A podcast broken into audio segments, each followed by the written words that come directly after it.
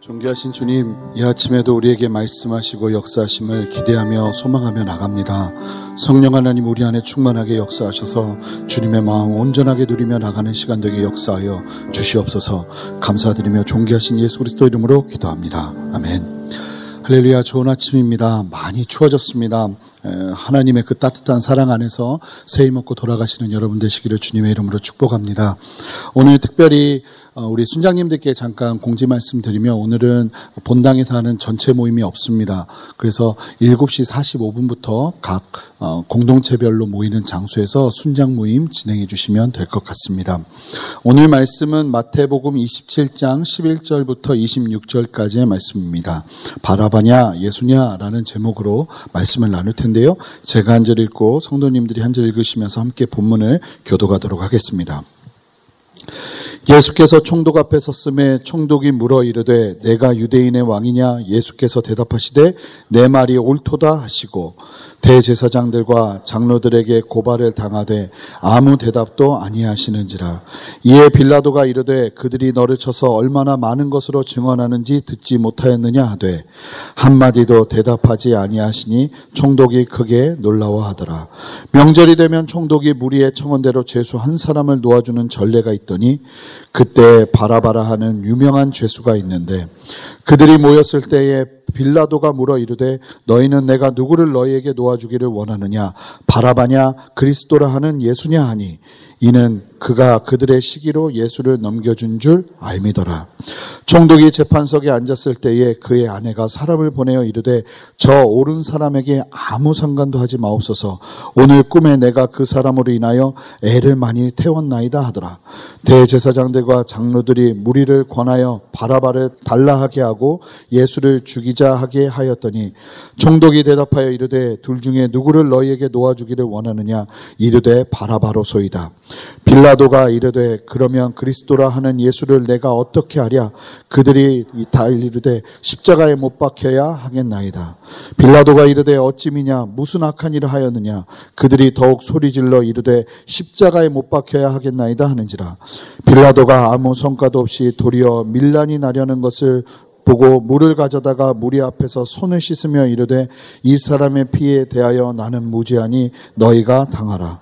백성이 다 대답하여 이르되 그 피를 우리와 우리 자손에게 돌릴지어다 하거늘 이에 바라바는 그들에게 놓아주고 예수는 채찍질하고 십자가에 못 박히게 넘겨주니라. 아멘. 어제 우리는 함께 예수님을 판 유다의 최후를 보았습니다. 유다의 결국은 자살이었고 예수님은 여전히 더 큰 고난을 향해 걸어가셔야 했습니다. 어, 유대 종교 지도자들의 은밀한 재판은 새벽까지 이어졌고 예수님은 유대 지역의 로마 총독인 빌라도 앞에 지금 오늘 이 본문에서 보시는 것처럼 서시게 됩니다. 당시 로마의 지배를 받던 유대 지역에서 사형은 로마의 허락 안에서 진행되고 있었기 때문에 이 같은 절차를 이들이 행하고 있는 것입니다. 함부로 죽일 수 없었습니다. 유대 종교 지도자들이 예수님을 고발한 주요 내용은 당시 로마의 골칫거리였던 열심 당원들과 반역하여 유대의 왕이 되려 한다는 것이었습니다. 정치적인 이슈로 예수님을 죽이려 하는 것입니다. 이 로마 사람들에게 사형을 어, 허락받는 데 있어서 정치적인 이슈가 가장 그들에게는 중요한 어떤 요인으로 예, 이야기할 수 있는 이유가 되었기 때문에 그렇습니다. 사실은 오늘 본문보다 누가복음 23장을 읽다 보시면 더 명확하게 이들의 의도가 보입니다. 그러한 상황에서 로마 총독 빌라도는 실제 정치적인 반역을 도모하려 했는지를 아는 것이 필요했습니다. 정치적인 반역이라면 당연히 이 예수님은 십자가형에 달리게 됩니다. 빌라도는 그 부분을 확인하고자 했던 것입니다. 11절을 보면 빌라도가 묻습니다. 내가 유대인의 왕이냐? 이 질문에 대한 예수님의 대답은 내 말이 옳도다입니다. 그리고 예수님께서는 이제 오늘 본문에서 이 한마디의 말씀만 하실 뿐 다른 어떤 말씀도 하지 않으십니다. 예수님의 대답은 지금 네 말이 옳도다라고 말하는 이 대답은 많은 오해를 가져올 수 있습니다. 실제 예수님이 왕으로 오셨지만 정치적인 왕으로 오신 것은 아니었습니다. 그럼에도 불구하고 그 부분을 구체적으로 설명하지 않으십니다. 빌라도가 분명히 못 알아들었을 텐데도 예수님은 더 이상 설명하지 않으십니다. 그저 내 말이 옳다. 나는 왕이다 말씀하실 뿐입니다. 우리는 너무나 많이 세상을 설득하려고 설명하려고 하는 것 같습니다. 하지만 그런 세상을 향해서 우리가 해야 하는 대답은 간단해야 하지 않을까요? 설명한다고 한들 과연 그 설명으로 상황이 나아질 수 있을까요? 그렇지 않을 때가 훨씬 많습니다.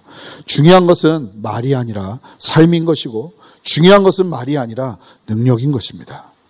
다시 본문으로 돌아오면 12절에 예수님께서 말씀하시기를 기다리기라도 한 것처럼 유대 종교 지도자들이 서로 예수님을 정치적인 반역자로 고소하기 시작합니다. 그런 상황에서 예수님은 이제 더 이상 말씀하지 않으십니다. 침묵하실 뿐입니다. 예수님은 지금 진실이 아닌 거짓의 참소에 대해서는 침묵하십니다. 그들이 아무리 악해도 진리를 묻는다면 대답하시지만 진리가 아닌 거짓된 모함을 향해서는 철저하게 침묵하고 계신다는 것입니다. 그런데 성도님들께 좀 묻고 싶습니다. 예수님께서 말씀을 못 하시는 분인가요? 예수님의 이전 모습들을 보시면 어떻습니까? 이전에 예수님의 모습을 보시면 바리새인들과 사두개인들이 예수님을 올가매려고 얼마나 많은 질문들을 하고 공격을 합니까?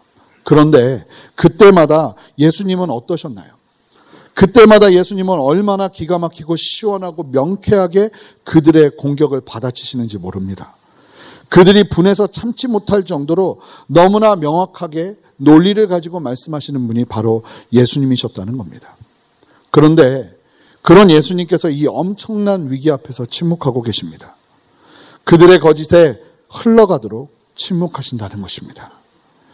예수님에게 있어서는 중요한 것은 이전에도 그랬으니 지금도 그런다는 상황을 일반화하는 모습을 찾아볼 수가 없습니다. 경험을 일반화하는 모습도 찾아볼 수가 없습니다. 예수님이 예전에는 정확하게 말씀하셨다 할지라도 지금 말하지 않는 분명한 이유가 있습니다. 그 이유는 바로 하나님의 뜻 안에 있는 것입니다. 오직 예수님에게 있어서 중요한 것은 하나님의 뜻, 지금 내가 무엇을 해야 하는지에 대한 하나님의 뜻, 그것만이 중요할 뿐이었다는 사실입니다. 지금 하나님은 예수님에게 침묵하라고 하십니다. 하나님의 뜻이, 뜻이 그러하면 예수님은 아무 말씀도 하지 않으세요. 예수님은 그저 하나님의 뜻에 순종하실 뿐이죠. 자, 이렇게 그저 하나님의 말씀 앞에 순종하는 예수님의 모습을 보면서 빌라도는 어떤 반응을 보일까요? 우리 함께 14절 말씀을 읽어보도록 하겠습니다. 함께 14절 말씀 읽겠습니다. 한마디도 대답하지 아니하시니 총독이 크게 놀라워하더라. 여기서 크게 놀라워한다는 말의 원어적인 의미는 초자연적인 사실 앞에서 경이감을 가지고 놀란다는 것을 의미합니다. 그런데 빌라도가 어떤 사람입니까? 로마의 총독으로 이스라엘을 통치하던 사람인데 역사적인 기록을 살펴보면 빌라도를 이와 같이 설명하고 있습니다. 빌라도는 뇌물을 좋아하고 신을 모독하며 사람에게 공평하지 않은 재판을 하고 근거에도 없는 중형을 내리기로 유명한 자. 이렇게 빌라도는 소문이 나 있던 사람이라는 것입니다. 그러니까 이 사람은 산전수전 다 겪은 사람입니다. 온갖 별의별 사람들을 다 만나본 사람입니다. 그런데 그런 빌라도가 예수님을 만나고 채 얼마 되지 않아 나오는 반응입니다. 경외감을 가지고 놀라게 되었다는 겁니다. 쉽게 말하면 두려운 마음이 일어날 정도로 놀라게 되었다는 것입니다. 사랑하는 성도 여러분, 성도들의 삶 속에서 세상에 감동을 주는 유일한 길은 하나님의 뜻대로 순정하, 순전하게 순종하는 길밖에 없는 줄 믿습니다. 그럴 때 세상도 놀라고 영향을 받기 시작하는 것입니다. 세상의 방식으로는 빌라도를 놀라게 할 수 없어요. 그렇지만 하나님의 뜻을 따르기 시작할 때 우리가 먼저 그의 나라와 의를 구하는 세상 사람들은 다 자기의 앞길을 구하고 자기의 살 길을 구하는데 하나님의 말씀대로 먼저 그의 나라와 의를 구하는 그 순종의 삶을 살아가는 성도들의 삶을 바라보면서 세상은 놀란다는 것입니다. 빌라도는 수많은 사람들을 만났지만 그 사람들 앞에서 이렇게 경외감을 가지고 놀란 적이 없어요. 그런데 예수님을 바라보니까 예수님을 만나보니까 전혀 세상과 다른 모습을 보여주고 계시는 것이에요. 사랑하는 성도 여러분, 우리가 무엇으로 세상을 전도할 수 있을까요? 우리의 말로요? 우리의 논리로요? 아닙니다. 세상은 도저히 이해할 수 없는 세상 사람들은 전혀 그렇게 행하지 않는 하나님의 말씀대로 순종하는 삶을 살아내기 시작할 때 아니 어떻게 저 상황에서 저럴 수 있을까? 라는 모습을 보여주면서 순종하기 시작할 때 그 모습을 바라보면서 세상은 놀라는 것입니다. 교회가 세상과 똑같아지기 시작할 때 성도들의 삶이 세상 사람들의 삶과 똑같아지기 시작할 때 세상은 교회를 예수 그리스도를 그리고 성도들을 비웃습니다. 우리가 살 길은 그들과 똑같은 모습이 아니라 지금 예수님처럼 그때그때마다 하나님이 주시는 감동을 따라 순종하는 이것이 상식적으로 이해가 되어지지 않고 이것이 상식적으로 옳지 않다고 생각하는 그때에도 주님의 말씀 앞에 그대로 순종하며 나가기 시작할 때 경외감을 가지고 예수 그리스도가 누구신가에 대한 마음을 가지고 변화되는 역사가 일어나는 것입니다. 그리고 이어서 오늘 본문은 15절부터 26절까지의 내용을 다음과 같은 순서로 진행하는 것을 보게 됩니다. 원래 그 당시 명절이 되면 로마의 총독이 무리들의 청원대로 죄수 한 사람을 놓아주는 전례가 있었다고 합니다. 그리고 예수님께서 지금 잡히신 이곳에는 당시 유명했던 죄수 바라바라하는 사람이 갇혀 있었습니다. 이 이야기가 15절 16절에 소개됩니다. 그리고 빌라도는 바라바를 놓아줄까 아니면 예수를 놓아줄까 무리들에게 묻습니다. 그 이유는 만나 보니까 이 예수님이 죄가 없어요. 왜 이 종교 지도자들이 예수님을 죽이려 하는지도 보여요. 그러니까 이 사람은 산전수전 다 겪은 사람입니다. 딱 보니까 견적이 나와요. 그러니까 예수님을 죽이면 안 되는 거예요. 이 상황에서. 그러니까 계속 묻습니다. 내가 바라봐. 당시 유명했던 이 사람 죽이자 하면 다 죽인다고 해야 됩니다. 그런데 그 바라바를 죽이랴 예수를 죽이랴 묻기 시작하는데 유대 종교제도자들이 그리고 그 사람들을 그 유대 종교제도자들이 무리들을 선동해서 이야기를 하기 시작합니다. 예수를 죽이라는 것입니다. 그 이야기가 17절, 18절에 담겨져 있습니다. 그 과정에서 19절 말씀이 전달됩니다. 우리 함께 19절 말씀을 함께 읽어보겠습니다. 총독이 재판석에 앉았을 때에 그의 아내가 사람을 보내어 이르되 저 옳은 사람에게 아무 상관도 하지 마옵소서. 오늘 꿈에 내가 그 사람으로 인하여 애를 많이 태웠나이다. 정확한 사실은 아니지만 유대 전승과 그리고 몇몇 역사적인 기록을 보면 이 빌라도의 아내가 나중에 유대교로 아니면 이때쯤에 유대교로 개종되어 있는 상태였다고 보기도 합니다. 그리고 실제로 뭐 정통 기독교는 아닙니다. 이단성이 굉장히 많지만 에디오피아 종교와 에디오피아 기독교 교회와 그리고 그리스 교회 쪽에서는 이 빌라도의 아내를 성자로 여기고 섬기기까지 합니다. 저도 실제로 에디오피아를 갔었는데 에디오피아를 가면 교회 안에 예수님의 십자가 말고도 온갖 우상들이 다 있습니다. 근데 그 우상들이 마태, 베드로 뭐 이렇습니다. 그러니까 뭐 완전히 이단이죠. 심지어는 왕도 내가 유다의 사자다, 메시아다, 예수 그리스도다, 막 이러면서 나왔던 역사적인 기록도 있으니까요. 그런데 중요한 것은 그런 교회에서도 이 빌라도의 부인을 섬길 정도로 이 빌라도 부인의 어떤 영적인 영향력이 어느 정도 그 당시에 있었던 것 같습니다. 그런데 이 빌라도의 아내가 꿈을 꿉니다.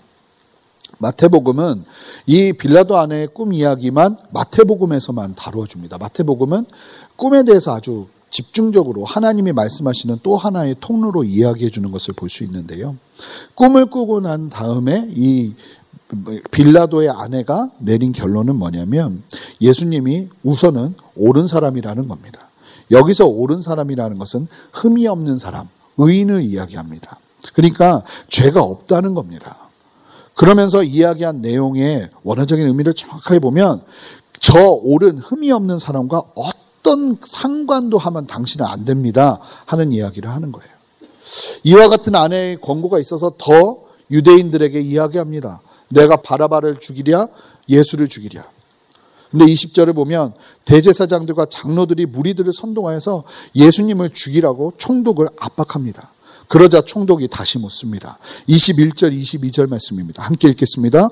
총독이 대답하여 이르되 둘 중에 누구를 너희에게 놓아주기를 원하느냐? 이르되 바라바로 소이다. 빌라도가 이르되 그러면 그리스도라 하는 예수를 내가 어떻게 하랴? 그들이 다 이르되 십자가에 못 박혀야 하겠나이다. 지금 빌라도는 계속 예수님의 무죄를 직감하고 알고 있었음에도 중요한 것은 그 결정을 무리들에게 계속 미룬다는 겁니다. 원래 재판정의 중심에 앉아 있는 빌라도 스스로가 결정해야 될 그 일을 미루고 있는 것입니다. 그런 그의 태도를 알게 된 무리들은 더욱더 강력하게 예수의 죽음을 종용합니다. 23절 말씀 함께 읽어보겠습니다. 빌라도가 이르되 어쩌이냐 무슨 악한 일을 하였느냐 그들이 더욱 소리질러 이르되 십자가에 못 박혀야 하겠나이다 하는지라 여기서 예수님을 십자가형으로 죽여야 한다는 사람들은 두 부류로 나눠 볼 수 있습니다. 첫 번째는 그들의 실제적인 외침을 조종하고 있는 소수의 종교 지도자들입니다. 그리고 또 다른 부류는 무리들입니다. 이 무리들은 소수의 종교 지도자들의 선동에 의해서 외치는 사람들입니다. 종교 지도자들이 예수님을 그토록 죽이려 했던 이유가 무엇일까요? 예수님이 종교 지도자들을 불편하게 하기 시작했습니다. 자신들의 위치를 위협하는 예수님의 모습이 보이기 시작했습니다. 이들이 예수님을 그토록 죽이고자 하는 이유는 다른 데 있는 것이 아니라 그 중심에 자신들의 욕심, 자기 중심의 마음들이 자리 잡고 있었던 것입니다. 바라바는 자신들에게 특별한 해를 가하는 사람이 아니지만 예수님은 자신들을 계속 불편하게 하고 자신들의 자리와 이권에 위협이 되는 존재였던 것이죠. 그러자 예수님을 그렇게 그렇게 죽이려 합니다. 그런데 저는 오늘 말씀을 묵상하면서 이게 예수님을 죽이라고 말하는 무리들과 이 종교 지도자들의 모습이 단순하게 남의 이야기가 아닐 수 있다는 사실에 제 마음이 뛰기 시작했습니다. 우리도 삶 속에서 바라바를 놓아주고 예수님을 죽이려 하는 모습을 보일 때가 얼마나 많이 있습니까? 바라바 무엇으로 볼 수 있을까요? 저는 세상 욕망이나 죄로 볼 수 있지 않을까 생각됩니다. 예수님은요, 하나님의 뜻, 하나님의 말씀이 아니겠습니까? 이와 같이 우리의 삶 속에서 이것이 대립될 때가 얼마나 많습니까? 세상의 욕망과 죄, 그와 반대로 하나님의 뜻과 하나님의 말씀 두 갈림길에 서 있을 때가 얼마나 많이 있냐는 겁니다. 우리는 삶 속에서 끊임없이 둘 중에 하나를 결정해야 될 때를 만납니다. 세상의 욕망이냐, 죄를 살릴 것이냐, 아니면 예수님을 살릴 것이냐. 세상의 욕심과 죄를 살릴 것이냐, 아니면 하나님의 뜻과 하나님의 말씀을 살릴 것이냐. 이 갈등 속에서 얼마나 많은 경우 하나님의 말씀을 죽이고 욕심과 죄를 살릴 때가 많습니까? 당시 종교 지도자들의 모습만 나쁜 것이 아니라 바로 지금 우리들의 모습이 바로 그들의 모습과 같을 수 있습니다. 사랑하는 성도 여러분, 바라바냐, 예수냐, 누구를 살게, 살려주겠냐는 끊임없는 질문 속에서 오직 예수 그리스도를 살리시는 여러분 되시기를 주님의 이름으로 축복합니다. 하나님의 말씀 앞에 굴복하시고 순종하시는 여러분 되시기를 바랍니다. 바라바를 살리지 마세요. 죄를 살리지 마세요. 여러분들의 욕심을 살리지 마십시오. 항상 말씀을 살리시기 바랍니다. 하나님의 뜻을 살리시는 여러분 되시기를 바랍니다. 더 안타까운 사실은 무엇이냐면요. 오늘 본문에 나오는 다수의 무리들입니다. 이들은 실상을 제대로 이해하지도 못하고 거짓에 속아서 너무나도 무서운 결정을 하는 사람들입니다. 이도 아니고 저도 아닌 사람들이라는 겁니다. 지금 이들이 무엇인지도 제대로 모르고 저지르는 이 끔찍한 일들을 보십시오. 함께 24절 말씀을 읽어보겠습니다. 읽겠습니다. 빌라도가 아무 성과 없이 도리어 밀란이 나려는 것을 보고 물을 가져다가 무리 앞에서 손을 씻으며 이르되 이 사람의 피에 대하여 나는 무죄하니 너희가 당하라. 빌라도가 중요한 것은 먼저 빌라도입니다. 아무리 손을 씻어도 최후 결정을 해야 되는 그가 결정을 무리들에게 미루는 우유부단함과 타협은 역사 속에서 끊임없이 단죄를 면치 못합니다. 우리가 신앙 고백으로 하는 사도신경에도 본디오 빌라도에게 고난을 받는다고. 이 사람은 이때 이 한 개만 한 셌을 뿐인데 평생 2000년 동안 쉽게 말하면 사람들의 비난을 받고 있습니다. 그런데 총독이 손을 씻으면서 예수의 피해에 대해서 자신은 무죄하고 너희 무리들이 이 피해에 대해서 값을 감당하려 합니다. 아내의 조언이 아마 영향을 크게 주었겠죠. 그러자 무리들이 흥분해서 그만 25절에 결정을 해버립니다. 우리 함께 25절 말씀 읽어보겠습니다. 백성이 다 대답하여 이르되 그 피를 우리와 우리 자손에게 돌릴지어다 하거늘. 자, 이들이 지금 이 중요한 말을 할 때 상태를 보겠습니다. 성경은 계속 이것을 강조하고 있는데요. 첫 번째, 이들은 몹시 흥분한 상태였습니다. 두 번째, 정확하게 사태를 파악하지 못하고 일방적인 이야기만 들은 상태였습니다. 이런 상황에서 흥분한 상태에서 정확하게 사실을 이해하지 못한 상황에서 너무나 터니, 터무니없고 어이없는 결정을 해버립니다. 예수의 피를 자신들뿐만 아니라 자신들의 후손에게까지 돌리라는 겁니다. 이 말이 이 말의 권세가 얼마나 중요한지 모릅니다. 실제 이 말의 값을 이스라엘 민족들은 유대인들은 평생 끊임없이 수천 년 동안 또 치르고 또 치르게 됩니다. 바로 AD 70년부터 예루살렘이 멸망하게 되는데요. 그냥 멸망한 게 아니에요. 엄청나게 많은 유대인들이 이 로마 군인들에 의해서 도륙당합니다. 역사 속에서 보면요. 무슨 사건만 터지면 그 원인을 유대인들로 돌려서 끊임없이 끊임없이 온 세계를 돌아다니며 이방인 같은 삶을 살면서 고난과 고통을 당하고 그 절정은 20세기에 들어서 2차 세계대전을 전후로 약 600만 명이 학살당하는 고통을 당하게 됩니다. 여러분 이것이 그냥 일어나는 것이 아니라 이때 이들의 한마디. 예수의 피값을 나와 우리 자손들에게 돌리소서. 무엇이 맞는지도 모르고 이것이 전부인지 알고 고백했던 그 한마디 때문에 유대 민족은 끊임없이 끊임없이 역사 속에서 고통받는 일들을 감수해내어야 했다는 것입니다. 그러니 우리의 말이 얼마나 중요하겠습니까? 특히 이러한 중요한 말은 절대로 함부로 담아서도 함부로 사용해서도 안 되는 것입니다.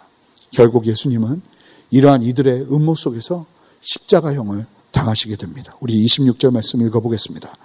이에 바라바는 그들에게 놓아주고 예수는 채찍질하고 십자가에 못 박히게 넘겨주니라. 말씀을 정리해 보겠습니다. 오늘 본문은 예수님과 무리들, 종교 지도자들을 포함한 무리들을 너무나 대조하면서 보여주고 있습니다. 무리들은 자신의 이권이 걸려있게 되자 자신들의 이권을 지키고자 거짓말도 서슴치 않고 불의한 죽임도 서슴치 않고 마다하지 않으며 그들의 이권을 지키려 합니다. 그런데 사랑하는 성도 여러분, 오늘 이 본문에서 보이는 예수님을 보십시오. 예수님께서 다른 사람들, 온 인류를 살리시기 위해서는 정말로 많은 말씀을 하셨지만 정작 예수님 자신을 위해서는 한마디 변명도 하지 않으셨어요. 오늘 본문에서 예수님은 내 말이 옳다는 한마디만 하실 뿐이에요. 예수님은 세상을 구하기 위해서는 끊임없이 수없이 많은 말들을 하셨지만 자신을 위해서는 어떤 말씀도 하지 않으세요. 오직 우리들만 위하시며 우리들을 위한 삶을 살아내셨다는 거예요. 예수님께서 우리에게 말씀하셨죠. 우리에게 있어서 첫 번째 계명이 너는 마음을 다하고 뜻을 다하고 힘을 다하여 주 너의 하나님을 사랑하라 이렇게 말씀하셨는데 잘 보니까 예수님이 이 땅에 사신 것이 마음을 다해 뜻을 다해 힘을 다해 우리를 사랑하신 것이었어요. 그리고 그것을 위해서 그분의 모든 것들을 다 쏟아 부으신 것이죠. 예수님은 먼저 그 나라와 의를 구하는 삶을 먼저 살아내셨어요. 그리고 정작 예수님께 필요한 이 땅의 모든 것은 한 말씀도 하지 않으셨어요. 죽음의 자리에서도 두려워하지 않으시고 하나님께 맡겨드린 삶을 살아내신 것입니다. 사랑하는 성도 여러분. 그런데 그 삶의 결국이 무엇입니까? 우리 함께 빌립보서 2장 6절부터 11절 말씀을 읽어보겠습니다. 함께 읽겠습니다. 그는 근본 하나님의 본체시나 하나님과 동등됨을 취할 것으로 여기지 아니하시고 오히려 자기를 비워 종의 형체를 가지사 사람들과 같이 되셨고 사람의 모양으로 나타나사 자기를 낮추시고 죽기까지 복종하셨으니 곧 십자가에 죽으심이라. 이러므로 하나님이 그를 지극히 높여 모든 이름 위에 뛰어난 이름을 주사 하늘에 있는 자들과 땅에 있는 자들과 땅 아래에 있는 자들로 모든 무릎을 예수의 이름에 꿇게 하시고 모든 입으로 예수 그리스도를 주라 시인하여 하나님 아버지께 영광을 돌리게 하셨느니라. 아멘. 무리들과 후손들의 결과와 비교할 수 없는 영광스러움 아니겠습니까? 이것이 승리죠. 사랑하는 성도 여러분, 우리의 삶의 결과도 이와 같아야 하지 않겠습니까? 세상을 살리기 위해 복음이 필요한 세상을 위해서 하나님의 마음을 가지고 최선을 다해 말하는 삶. 먼저 그 나라와 의를 구하는 삶. 정작 나를 위해서 할 수 있는 많은 말들을 절제하고 세상을 향해서 끊임없이 살리는 말. 내가 살자고 끊임없이 말하는 인생이 아니라 다른 사람을 살리자고 끊임없이 말할 수 있는, 외칠 수 있는 복음에 합당한 복음을 경험한 성도의 합당한 삶을 살아내시는 저와 여러분 되시기를 주님의 이름으로 축원합니다. 함께 기도하시겠습니다. 주님 감사합니다. 이 아침에 주님께서 우리에게 보여주신 이 삶의 모본을 성령의 충만함 안에서 우리도 누리기를 소망합니다. 정작 많은 말씀을 하실 수 있는 그때에 세상을 살리기 위해 어떤 말도 하지 않으시고 우리를 사랑해 주신 예수 그리스도의 그 놀라운 사랑을 이 아침에 우리가 다시 한번 경험하기를 원합니다. 하나님 제가 지금 하고 싶은 말이 너무 많습니다. 억울함이 너무 많고 원통함이 너무 많습니다. 그러한다 할지라도 지금 이때에 다시 한번 나의 시선을 죽게 맞추며 먼저 그 나라와 의를 구하는 입술로 변화되기를 원하오니 성령 하나님 이 시간 능력으로 역사하여 주시옵소서 감사드리며 존귀하신 예수 그리스도 이름으로 기도합니다.